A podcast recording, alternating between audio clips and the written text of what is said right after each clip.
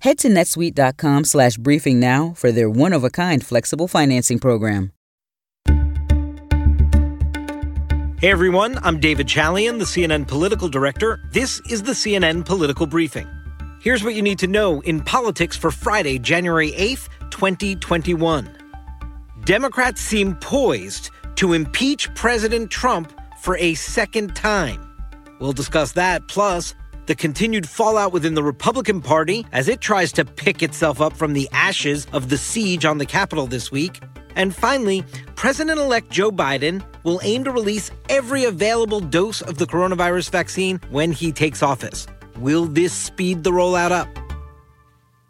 The conversation about getting Donald Trump out of office before January 20th is not one that is only happening among Democrats. Let's be clear about that. Many Republicans are discussing it. Many folks inside the Trump administration were discussing the 25th Amendment, even though it looks unlikely that Mike Pence is willing to go down that route. And by the way, some of the cabinet members that may have voted to invoke the 25th Amendment seem to be leaving, like Elaine Chao or Betsy DeVos. So that leaves the remedy to remove President Trump if he doesn't resign, which the Wall Street Journal editorial board, as you know, owned by Rupert Murdoch, that publication, called on the president to do just that. That doesn't look likely either. So we're left with impeachment. And Nancy Pelosi, in a call with House Democrats today, made it clear that the support among House Democrats to move forward with a second impeachment of Donald Trump is even stronger than it was initially more than a year ago with the initial impeachment push that House Democrats passed through. So we are once again facing something unprecedented here. Donald Trump would be the only president to have been impeached twice on two different occasions by the House of Representatives, if indeed they go through with it. Now, the question is all about timing. We have 12 days left in this Trump administration. Is it possible for House Democrats to pass an article of impeachment, pass an impeachment resolution through the House, send it on to the Senate? And is there time and willingness in a still, at this point, Mitch McConnell controlled Senate to actually start a trial and vote on whether or not the president should be convicted and removed from office and barred from seeking office again? I don't rule it out 100%. It seems like that's a lot to get through in just 12 days. But Jim Clyburn, the number three Democrat in the House, said on CNN today he thinks this could be done within the next six to seven days. So by next week at this time, when we're doing this podcast, we really may have Donald Trump impeached yet again. We should note it is not likely to succeed in the Senate, even in this moment when Republicans broke away from the president. So let's put that aside for a moment actually voting to convict and remove him, it's not at all clear that there are enough Republicans to do that. But there is one, Ben Sasse of Nebraska, who did vote against the president's impeachment last time around, who says he's open to it this time. The House, if they come together and have a process, I will definitely consider whatever articles they might move because, as I've told you, I believe the president has disregarded his oath of office. And President elect Joe Biden was asked to weigh in on whether or not he would like to see the president impeached yet again. I've thought for a long, long time that President Trump wasn't fit to hold the job.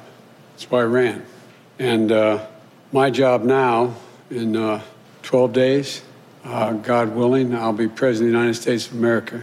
So I'm, we're going to do our job, and uh, the Congress can decide how to proceed with theirs. It doesn't look like the kind of thing that he's going to stand in the way of, if that's where Nancy Pelosi and her caucus are. But don't expect Joe Biden to be the one carrying a flag and leading an impeachment charge.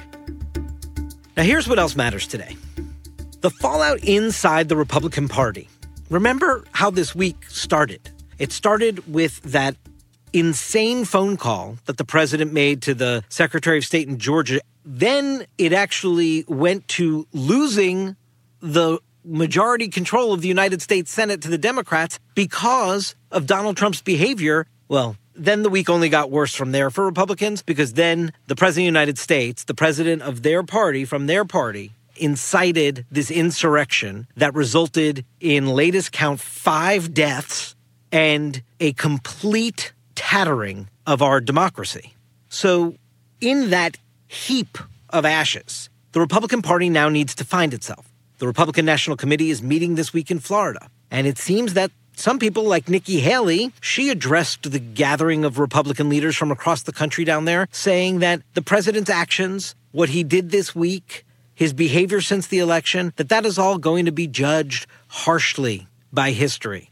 Donald Trump's handpicked chairperson of the party, Ronna Romney McDaniel, reelected as chairman of the RNC.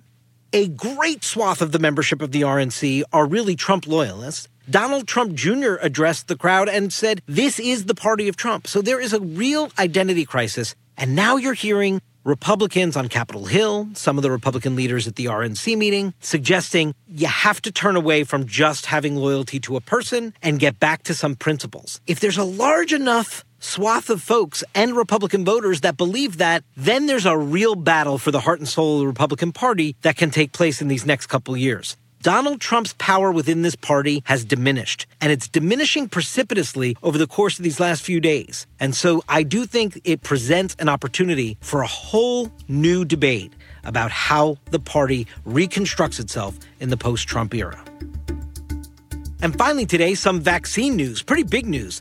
The incoming Biden administration is making clear they plan to break away from the way in which the Trump administration has been distributing the vaccine, specifically holding back that second round of vaccination shots for folks that get the first round. They wait 21 days, then they get a second shot in their arm, and that's the full vaccination. Well, instead, the Biden administration is going to come in and apparently say, no, we need to get every dose of the vaccine we have in stock into people's arms and put the pressure on the drug companies to make sure they are supplying that next round of doses to be able to finish the vaccination process. The question is is this going to lead to a much speedier vaccination process for the entire American population? That's a question that I don't think can be answered yet, but it is clearly why the Biden administration is changing things up. It'll be interesting to see if indeed Biden's team, when it gets there, can implement this new policy in a way that doesn't cause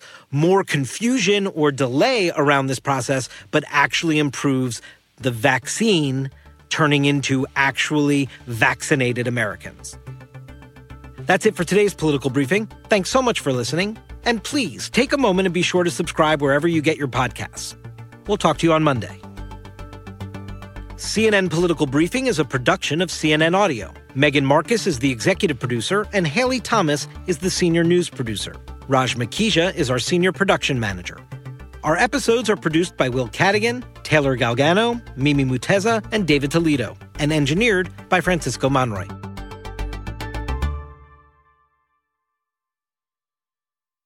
Over 37,000 companies have already made the move to NetSuite. Backed by popular demand, NetSuite has extended its one-of-a-kind flexible financing program for a few more weeks. Head to netsuite.com/briefing. netsuite.com/briefing.